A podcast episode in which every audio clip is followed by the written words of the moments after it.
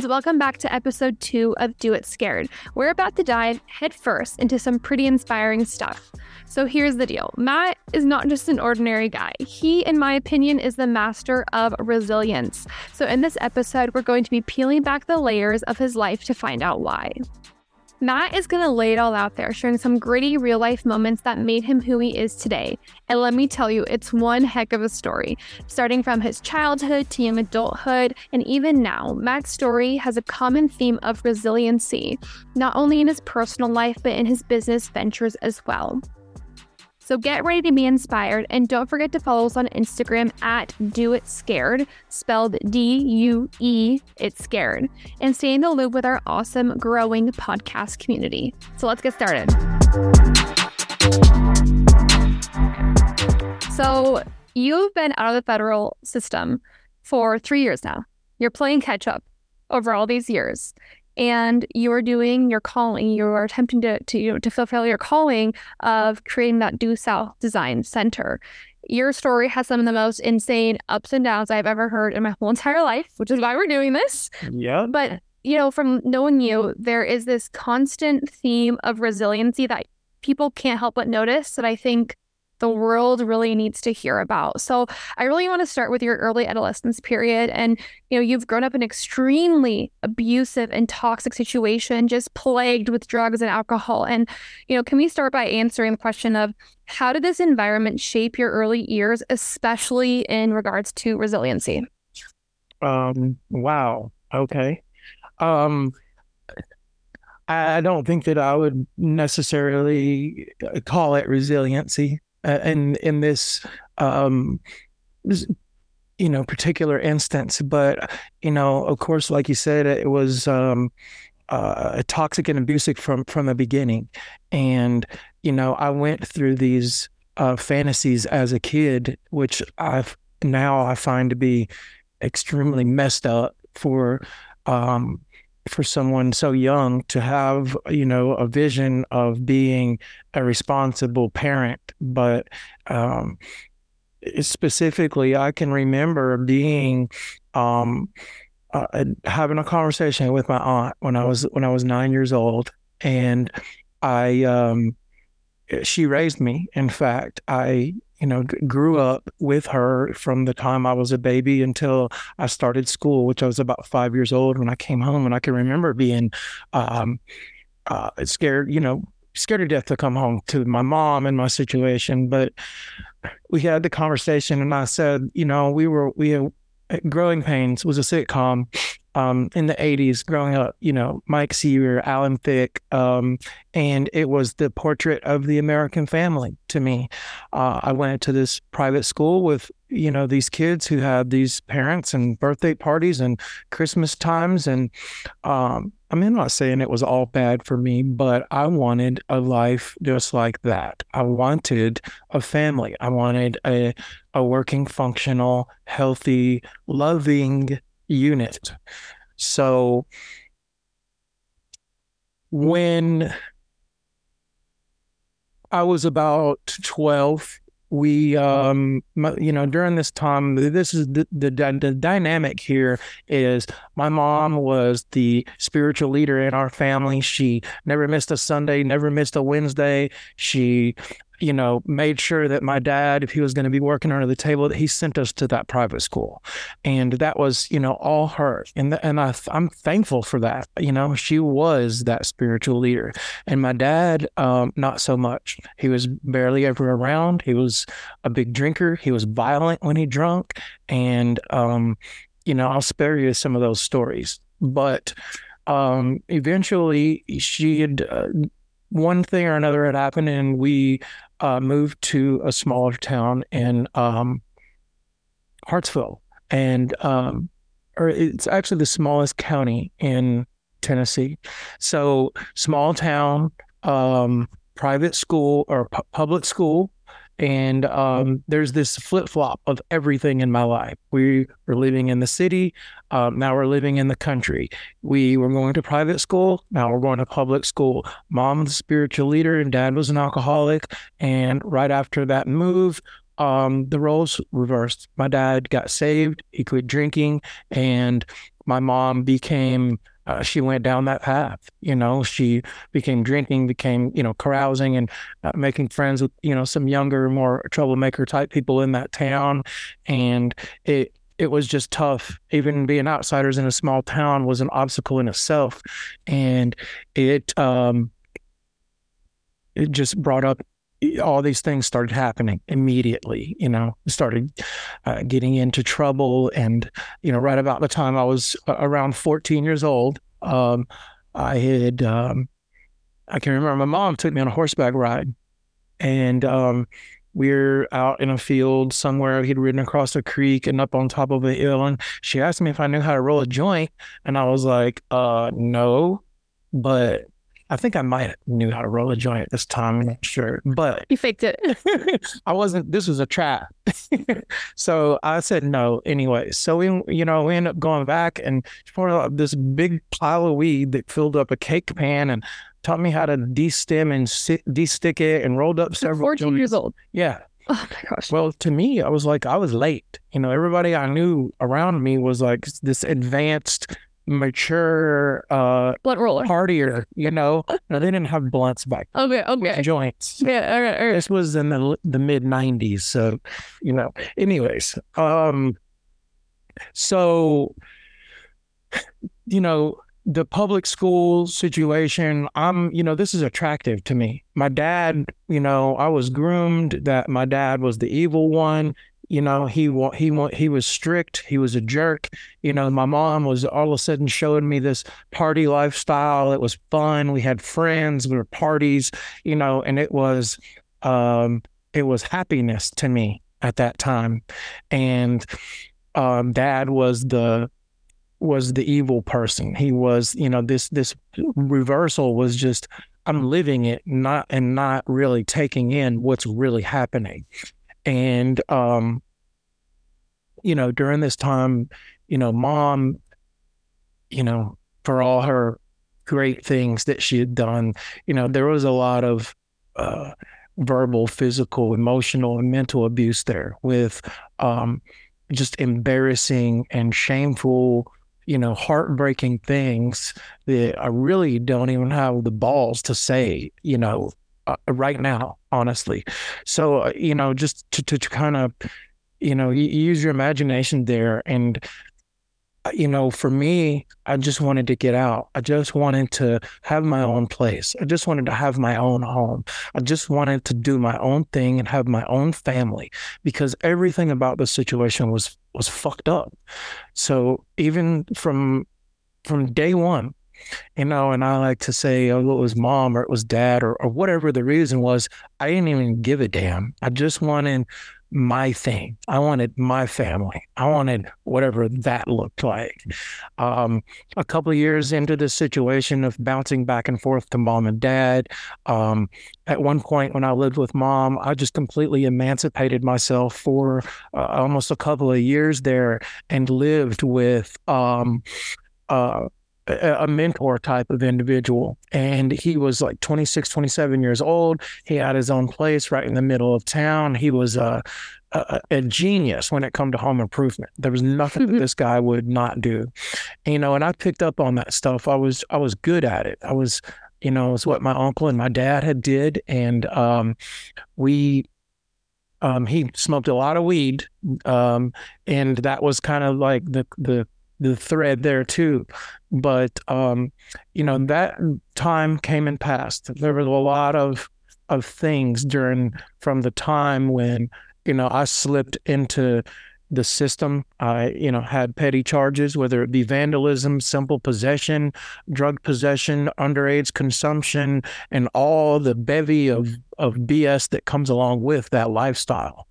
So, uh, and when I was 18, I met um, I got a girl pregnant. You know, she was somebody that had I had been seeing that I liked, that I wanted to spend time with, and um, she became pregnant with my first son, Matthew. And I immediately snapped out of this.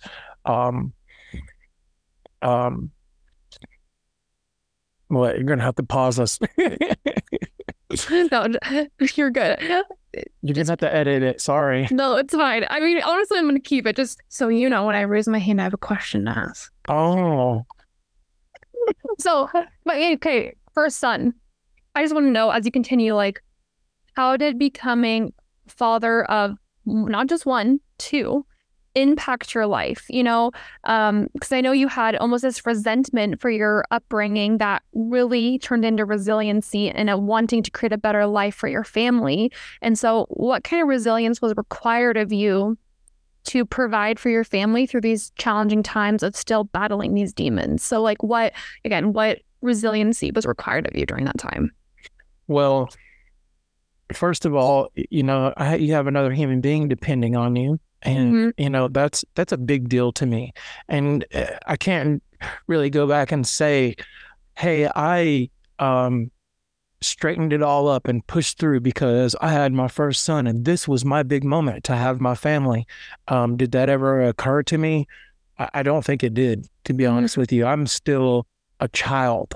I never even got to to really be a kid right. you know back when we moved up there, I was in sports and just beginning to actually build my life as a child and define myself in this town. And then I become in with the wrong crowd and basically a pariah. You know, we I got kicked out of this town when I was 16. So I am still in this system um, dealing with you know, my first DUI when I was 18, my second DUI when I was 21. I had my first son when I was 18. And um, of course, there was jail time involved in and out of this system. I end up with a felony when I was 22 years old. My second son is born when I'm uh, 23, 24 years old ish, somewhere around there. Maybe it was 25, but I know they're five years apart. So I believe I was 23 when Isaac was born. So I've got two young sons, um, a girlfriend who was a waitress basically her whole life, and um, I am putting it together. I had my first business when I was 22 years old. You know, I made this business so that I could get up, get out in front. Um, I ended up with my first felony when I was 22 years old, which I ultimately ran from uh, that charge for s- several several years. And the the goal was to build a business that ran on its own so that it would protect and take care of my family while I was incarcerated. Um, I would you know it get caught for one reason or another or get picked up or violated for one reason or another. There will always be the you know the intention of you know, having a family, putting it together, and executing these things so that I can have this this cookie cutter situation and have been be at my moment. Finally, at my moment is where you know I kept trying to be. We're, we're, boys, we're gonna have it. You know, I would speak to them and write them letters from prison and say it's going to be like this. We are going to have this. We will be together, and you know, and I would come out. There would be a time of a brief, you know, you have to hit the ground running. So you have to deal with whatever is thrown at you. And uh, these, they say these programs are in place or this, you know, opportunities are out there. But to be honest, there aren't really any opportunities. There are additional expectations because you have to go to alcohol and drug treatment. You have right. to go to probation. You have to pay fines, court costs, and all this stuff. And all this at the same time, you have people over here, human beings who are depending on you, right? So it it makes you think, well, should I be, you know, dealing with some extracurricular activity? Should I how do I do this? Do I need to sell weed? Do I need to to to, to do crime? Do what do I need to do to be able to just get out of this system or this cycle? You know, and that's the type of thing that that I dealt with during that entire time. Yeah, and I mean, I definitely know that we'll have another episode talking about the system and going to prison, getting out, and getting rehabilitation because that's what you're really passionate about. So I can't wait to get to that ap- into that episode because it is truly fascinating. Um, because it's one of the stems of why you want to do what you're wanting to do. Um, you know, you you spent your time in the federal prison. Yeah. After you ultimately robbed a bank for the hopes of again having a better family life to be able to provide and just yeah. help them out. And again, we will get into that nitty gritty story some other time. But at the end of the day, you end up going to federal prison. And how were the hardships in that federal prison? It's different than regular life. You end up being in solitude. You end up, you know, having different groups of people you may have not been with before. So, what does resiliency look like in a federal prison? It's an entirely different ecosystem, experience, environment. Um, there's it's got its own economy. It's got its own set of rules. It's got its own expectations. It's got your own behavior. Mm-hmm. You know, even in my you know rougher years with in um, you know drugs and alcohol and with the wrong crowd and in some really tough and rough situations, I was always uh, a little more giving and a little more um, softer than you know your usual your I guess your usual convict. So I, you know, in in in a in a federal system, at least, I can't speak for any other prison. You know, those are things that are picked up on immediately Mm, because Wow. a convict uses most of those guys and and uh, and this is unfortunate but most of those guys grew up in those systems you know they know how to navigate um th- their their own hustle they know how to navigate the economy they know how to navigate people and they are tuned in to pick up on those character traits and idiosyncrasies of someone who is trusting gullible giving and No, someone like you. yeah, exactly. And you know, I'm trying to keep it real. That's what keeping it real is to me is by saying, yeah, I was, you know, trying to uh, you know, rob a bank so I could, you know, fix my family and, you know, I'm just going to do my time and You stay can't say that. no, this it's gang time in there and it's mandatory and you are a member of someone's community whether you like it or not. You represent um to say you for example, I mean, well you have dark hair, they would have probably put you in some Mexican gang or something. All right. Oh my gosh. Well, I'm just saying Yeah. that, you know, you're you're going to be classed immediately if you don't pick one like it or not. Yeah. if you don't pick one, they're going to assign you one. And so for me to, um, uh, you know, I had to think quick and I had to use, you know, what I had. And that's what I did. I used what I had. I'm uh, creative. Um, and, you know, I'm good at uh, running a business. I'm good at executing a task. I'm a hard worker. So I began uh, tattooing. And that was my um, that was my hustle in prison and I had a little calendar. I kept a schedule. Uh, guys would even kind of joke, you know, anytime anybody after I was established at a certain place, guys that would come and talk to me, they would come and make an appointment to talk to me.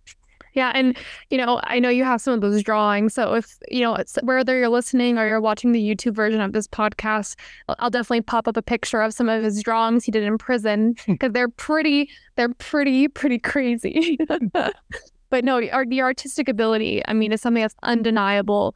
You know, as we're uh, doing this podcast, there's a video playing on YouTube of an artwork he's doing right now, and so it's definitely undeniable that your creative abilities have been a thread throughout your whole entire life as well.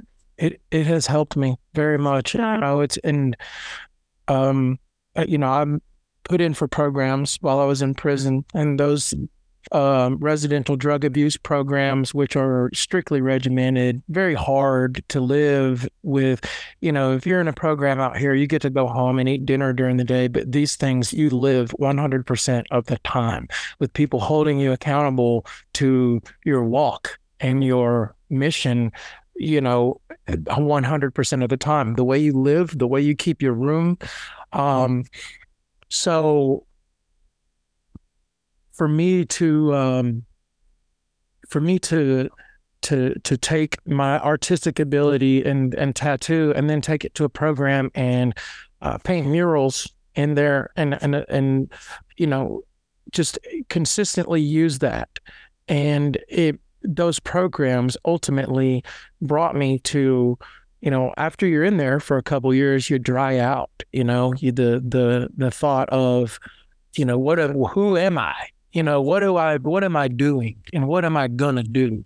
Eventually is going to um it eventually is going the thought is going to cross your mind and you're going to start asking your questions you know you see guys uh you know i'm going to get out i'm going to start a car wash i'm going to get a barber shop and i'm going to you know start a business. You know well ask ask yourself a question even then you know why start a business? Oh because i want money because i want to survive uh, because i want to be better than i was. Well uh, those motivators those principles and when I looked back at mine, mine was always family or money, you know, and I've, this isn't my first go around, but it is definitely my ultimate go around.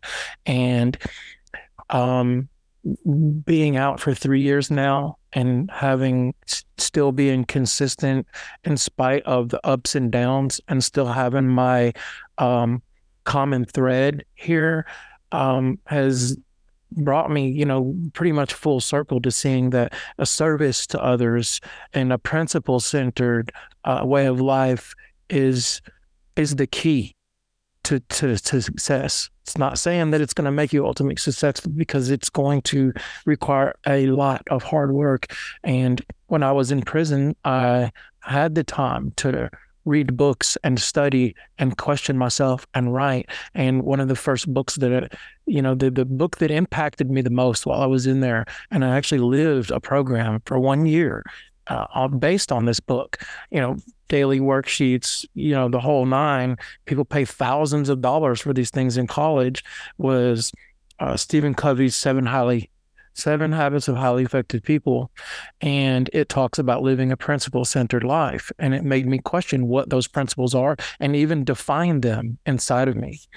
You know, uh, it gave me a prison gave me a routine. In there, you need to know what you're going to do with every hour of your day. Because if you have any idle time, you will be in, you will be, uh, con- you're going to end up in the wrong place. So um, yeah. question? Yeah. I mean, since you've been out, right? Um, how have you been transformed and how have you grown since you've been released from prison professionally and, you know, personally? Well, it's hard. They say, you know, I have this echo in my in my head sometimes it's lonely at the top and I don't want to say that like I'm on top and like I'm I'm up here or anything like that. But for me to feel like I'm successful, you know, I've managed, I feel like I've caught up on 30 years of living in three years, and it's been no easy feat. And I've had to do it because the first and foremost thing for me is my freedom. I value my freedom more. And I've had to say no to people that I really want to say yes to.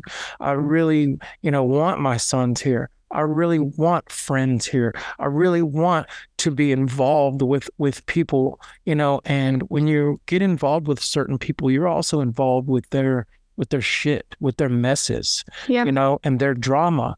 And being in prison and being able to be, you know, very acutely aware of certain signals or uh, situations, you know, brought me to that to being hyper aware of things that are going to endanger my freedom you know and i've even in my business you know i've tried to help guys and and do things like that and those things have have uh, you know brought me you know just just touching and close you know to that area that i don't want to be anywhere near. So you know being out here prison affected me and out here it's not only, you know, giving me a, total respect for my freedom and putting it like at the top of my priority and principles list, but um, it has um, it's taken me to um,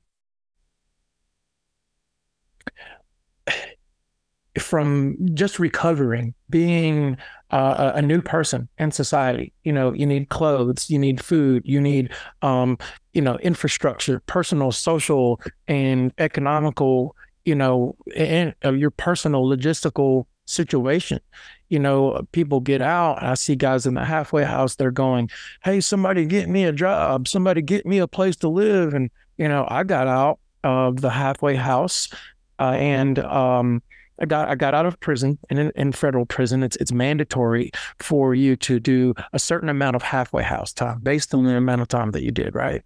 So uh, mine was six months. So I come out um, at, in January. Uh, it's it's peak COVID time during this during this time too, and uh, uh, two months after touchdown, I I'm I'm working for myself. You know, I I got a, a, a buy here, pay here truck and uh, a, a, uh, enough tools to where I could do small jobs on my own. And I quit my job and got a lead service and started taking small jobs. Yeah, and just so people know, like when you're in the halfway house, you are not allowed to have a business at that time. Yeah. Like totally against the rules whatsoever. and, you know, actually a couple months ago, we got to meet up with one of your assistant administrators, which is like a vice president of, you know, like a company, right? Yeah. And, um, you told him that you had a business yeah. during that time. And what yeah. did he say to you? So he said, Yeah, I knew about it. I was like, he's he said, you know, I think his his words were, "Well, we knew what you were doing, Matt, but you weren't making no messes." I was like, literally word for word. Like, let's see what this guy does. If he starts making messes, then we'll shut him down. So I was getting up every day. I was going to work, and I'm navigating through problems. Like there are issues with customers, there are issues with timing, there are issues with material availability, and you know, I have trailers you can't park a trailer there. I could. Yeah, during COVID. Yeah. Everybody remember like yeah. everyone decided to be a home improvement person too? Like I was, and there was no wood. Yeah. So I'm running a business. Yeah, that's right. Everything cost a million dollars. Yeah. Right? One piece of wood was like $10. Yeah, exactly. So, and I'm killing it. So, and during this time, I'm in the halfway house, which means that I have to call them every move I make. Hey, this is Matt Jones. It's something, something o'clock. I'm going to McDonald's to get lunch. Hey, this is Matt Jones at something o'clock. I'm leaving McDonald's and going back to this address.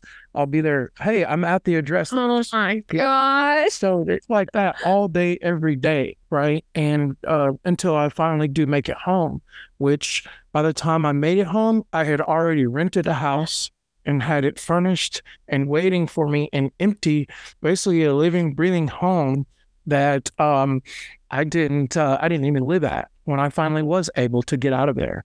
So the um so to, to I, I finally make it home right i make it home around june-ish of uh of that year which is 2020 and um uh so, you know, I spent my halfway house time and the money that I was making, you know, working for myself, furnishing my house, dealing with, um, uh, you know, just the basics of recovering, like as a human being. You know, there are no pro they say there are programs they say there are resources they say there is support out here for felons and yeah you may be able to go down to goodwill and get a 10% discount on some clothes or go over here and get a free meal somewhere but the programs that are for let's say businesses or felons owning businesses and stuff like that they are you know, startup loans, uh, you know, whatever the support is, the ones that I've checked into at least, uh, yes, let's say there are federal grants or federal support for felons who own businesses, but uh, you can't get those grants or support unless you have this particular license. And guess what? It's illegal for a felon to get that license in this state. So there's this catch 22 there that the support is there, but you can't get it.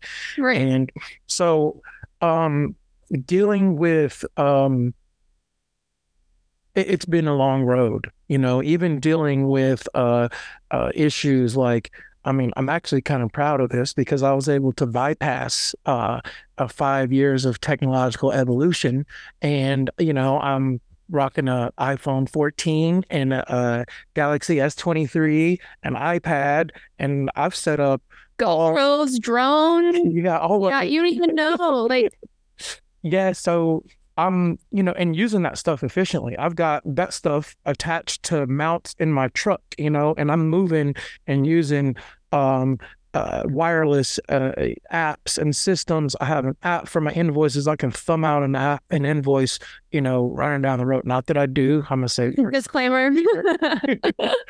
But if I have to pull over really quick and thumb out an invoice that's pre, you know, it's I have Efficient. developed a very efficient system all to basically go and move and have kind of jumped out here like hopscotch and and did this and made it happen.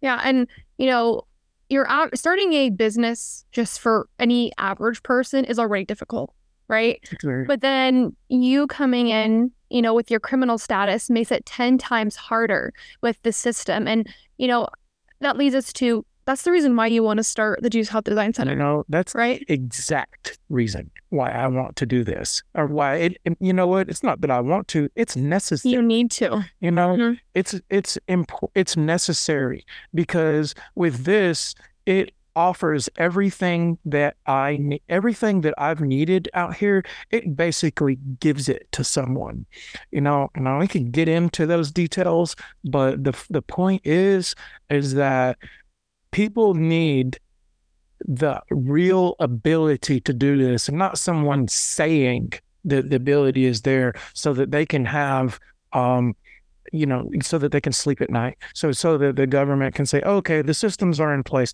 No there are no systems in place. That's why people are out here. That's why the that's why the situation is what it is. Yeah. that's why guys are out here looking for jobs. That's why you see someone come out and have a barber shop for one a week and then it's closed. That's why you see guys start up a lawn service, but they don't have a lawnmower.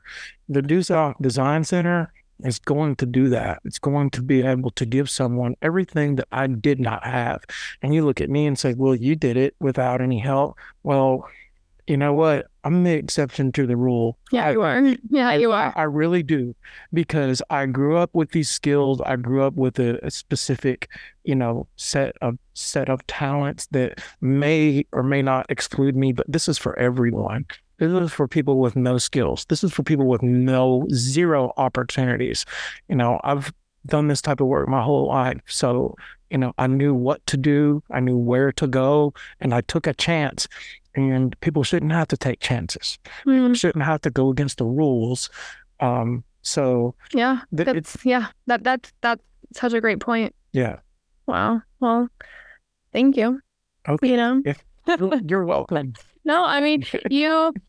It's just again, I still I can hear this story a hundred times, and every single time I'm still amazed at really the power of your resilience and how you know from childhood to now it's just incredible and i can't wait to see what the future brings because of course there's going to be obstacles as we build this and i just know that people can believe in you and support you because of your proven resiliency over the years to be where you are. So if your story isn't a testament to your dedication and f- dedication to what this you know design this nonprofit can be then then i don't know what is. Well, I, I hope I'm glad you said that because I mean, I am, you know, I am scared, and and every time we do this, I feel like talking myself out of doing it. Like, um, you know, why should we do this?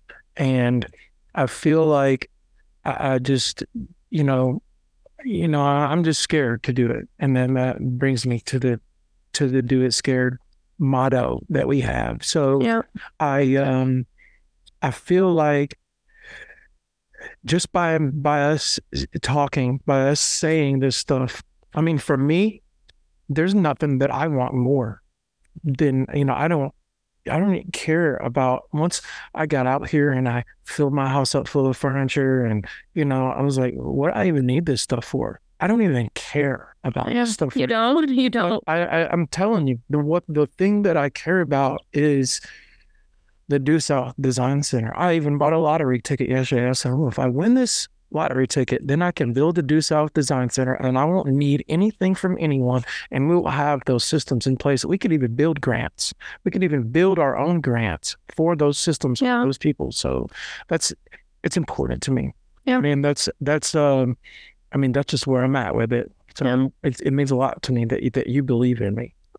And I think I'm going to be one of many that believe in you. I hope so. Awesome. Well, thank, Thank you you. again. Thank you.